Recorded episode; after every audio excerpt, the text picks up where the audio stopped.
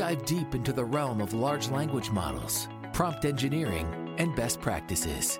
With over 25 years of combined AI and product engineering experience, here are your hosts, Bradley Arsenault and Justin Makarin. Hey, Justin. Hello, Brad. Justin, do you remember 2018 when we were working on that uh, chatbot? I mean, it was mostly you working on it, but you know, I I did some programming there. yeah, yeah. um, Good, good old days. yeah. Do you do you remember that confusion matrix and No, many examples? yeah, Oh yeah, the ROC curves and man, the data sets that we had to build back then to get those chatbots to even do like basic trivial stuff. It's completely changed now though, right? it's it's and honestly, I think this is one of the greatest things about these large language models. You know, we can actually start from zero. I used to actually I had this chart that I presented on a bunch of presentations when I did consulting where I I would show a flywheel Okay. and it would be like data leads to algorithm performance which leads to users which leads to more data. And uh, you know and I, I would use it as an example is like uh, to bootstrap your model you have to intervene at one place one of these places. Like you have to get users without the algorithm or you have to somehow make an algorithm that works without data or you somehow have to get the data without the users. But with these language models we finally have a way to get the data without the users. We we have a way to bootstrap our AI products from zero. Yeah, and and I guess these large language model, you know, as as a result, now now that we don't need, you know, 10,000 samples to kind of build our first kind of initial model, it's it's not only saving us a lot of time, but it's saving us a lot of money. Yeah, yeah, absolutely. And accelerating the the different things that we can do with these models. Um man, I I if we could just take like GPT-3 code and just like go backwards in time to 2017, like we would be billionaires. Yes. Yeah. And and I guess, you know, this this this this new way of doing things, if if we want to call it, you know, a prompt life cycle, where we can start from zero and then all the way at the end of the life cycle, you know, we have say 500,000 samples. And now we could actually train a a, a, a purpose driven, you know, dedicated model. I think it would be super interesting to kind of walk through that and kind of identify um areas of opportunity areas of concern and it's interesting because the other day i i actually fine-tuned you know a large language model the, the goal over here was to build a linkedin commenting engine. And i built out a front end where the generated large language model output would would come onto. And on this front end it was like a text field input box and i'd be able to like edit the comment and, and save it and and or and and publish it. And every time i click that save slash publish button it would get saved into a database and it would get published on linkedin So you started with a prompt where mm-hmm. you're like, here's this LinkedIn comment. Mm-hmm. Please or here's this LinkedIn post. Please generate me a comment. that's That was your prompt. yes that was my prompt you know given this the the fall the the preceding you know linkedin post generated comment and to be very frank with you the results were terrible like GPT generates really bad results initially it like very markety very salesy and not very natural so what i did is is i kept on like modifying those and every time that i modified it it gets saved to a database right and before you knew it um you know, I had a few examples. So I copy pasted those examples into my very first few shot model where I had maybe, you know, like, you know, um, like 10, 10 or 20 examples. And, um, and that model performed relatively well, like, well, a lot better than, than the, the no example model. Okay, and so you you started with the zero shot prompt uh, with just instructions. You're like, write me at this thing. Yeah. Then you took those examples. You didn't just take any examples though, did you? What did you choose which examples to include in your few shot prompt?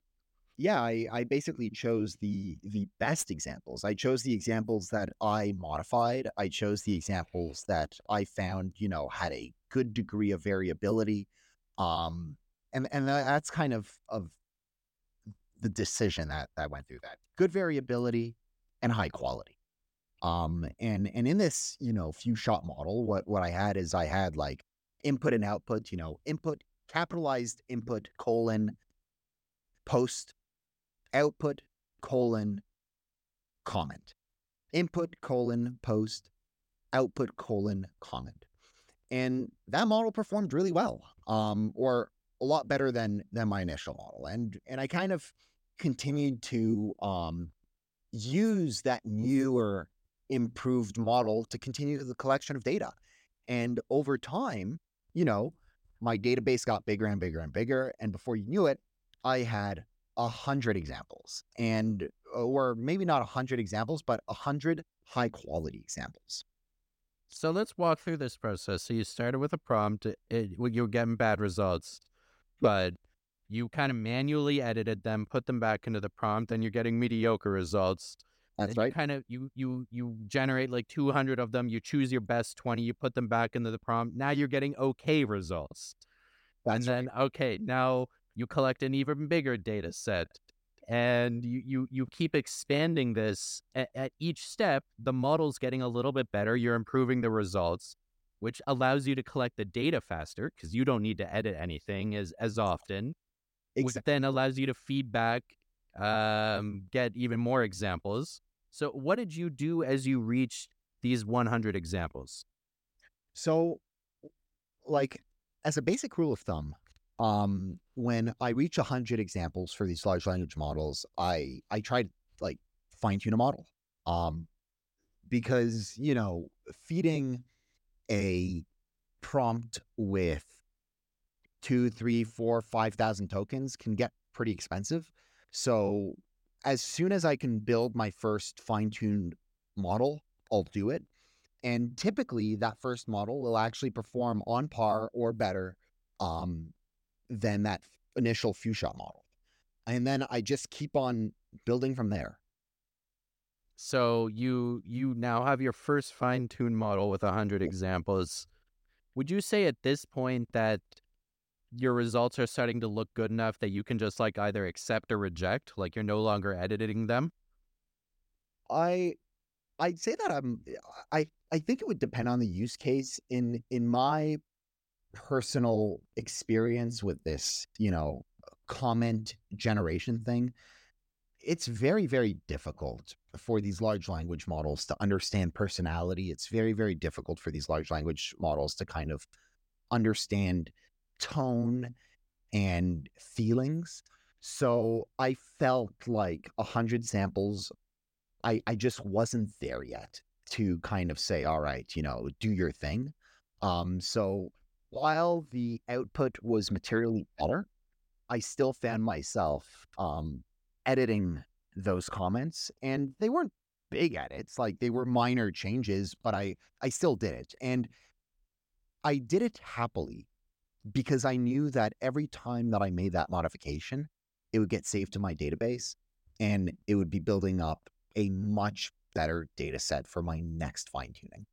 So where do where's the diminishing returns? Like you're now mm. you're starting to build up 500 say examples that you have human verified. And now you're fine tuning a model with 500 examples. Is is there is there a, a diminishing returns like a point where you just don't you you've got enough examples?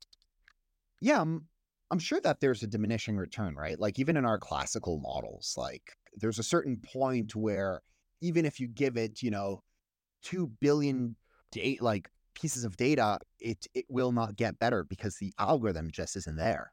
Um, so there's definitely a diminishing return. I think that you know, in my example, fine tuning it initially with 100 works well. and then like maybe moving up to 250, 300, 400, in some cases 500, then I think we're really getting in a good spot um, where we can kind of let it go or or where where now we're seeing, you know, quality, like real high quality outputs. So in in your experience, you kind of start getting that hitting that diminishing returns point at 500 examples. a little lower, I'd say, like like maybe 250, 300. And and once again, that's my personal experience, and I'm sure that everyone's experience Totally. Vary, right? Depending on the complexity of the prompt, the length, all those. I those mean, co- contrast that to 2018. I used to have a rule of thumb that I would uh, spout to any client that asked me where um, you get diminishing returns at around 10,000 examples per class, per class in your category. Why? Um, and, you know, there, but there is an advantage to having those really large data sets. So, you know, you hit that diminishing return point, you put the model into production, and you just start, you just keep building the data. You're just watching, keeping track of whatever the model is producing. What can you do then? Like, uh, what can you do with that data after you've been building it up for, say, a year or two? Yeah, well, I depending on on what the application is, I think that that there's very interesting stuff that we could start to do a lot earlier.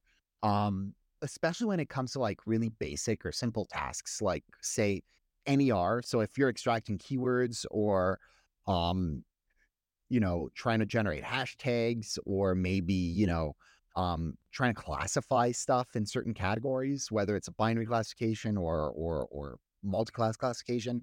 I think that now we could start thinking of building, you know, custom models that are designed for that specific purpose.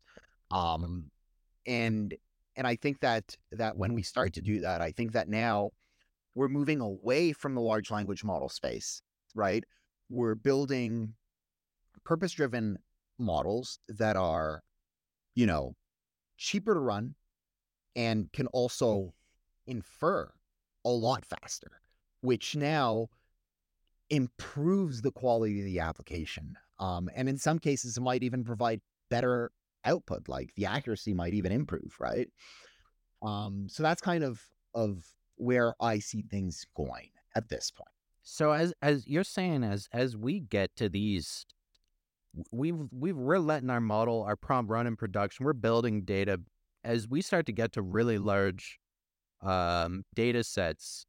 Then we can kind of do more purpose built models. We don't need the large language model anymore. We can go with a regular language model, maybe even a small language model, and we can now we're saving money, we're saving costs. Um, or maybe we're even just doing uh, a basic classifier.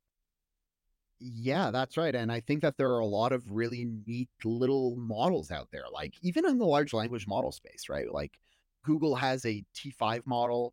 I think it's like 250 megabytes, super small. There's um there's Llama 2. It's a little bigger, it needs GPU, but still like like in some cases these models will perform faster and better when you present it with really high qual like like a good amount of high quality um data for for training purposes so I, I i definitely think that's like a natural next step in this prompt you know development life cycle fine tuning you know um purpose built dedicated models Yeah.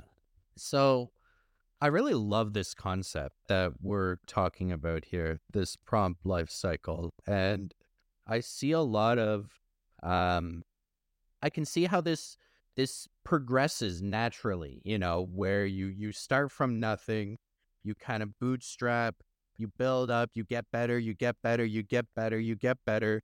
And um and, and eventually you end up with a massive data set and uh, a purpose built classifier that could work in milliseconds uh, doing your problem. And none of it required any significant amount of labeling. Like how much how much actual manual effort did your LinkedIn example uh, require? Don't get me wrong it still required manual intervention and and and and you know modification and editing and all this kind of stuff. But relative to where we were in 2018, it's it's it's decreased significantly. Um, so I I got Sana up and running, you know, a lot better quality, you know, a lot faster. Never would you imagine doing that back back then, right? Um, you're, you're able to do that now in in a few days, and and you could even potentially, you know, build your first purpose driven model in in as little as a few weeks or or even months. So I think we're in a very very very good spot right right now. Yeah, there's a lot that's really been unlocked with this potential, right? Uh, so many startups ideas that I had back in 2018, but uh, could not possibly build because I just could not get the data. Yeah, it's just well, not possible. Anyways, Brad, um, I think this was a good discussion, and I'm really looking forward to our next one. Yeah, I think um, these podcasts are coming along great, Justin, and uh, I really enjoy talking to you. I I do too, man. I you are a fascinating person to chat with, and and and you bring a lot to to the table. All right, that's that's wonderful, Justin, and and uh, I learn a lot from you every single time we chat. So let's let's uh, hang this up. Good stuff. Take care. Bye. Thank you for joining us. If you've enjoyed today's episode, hit subscribe and stay updated on our latest content. We appreciate your support.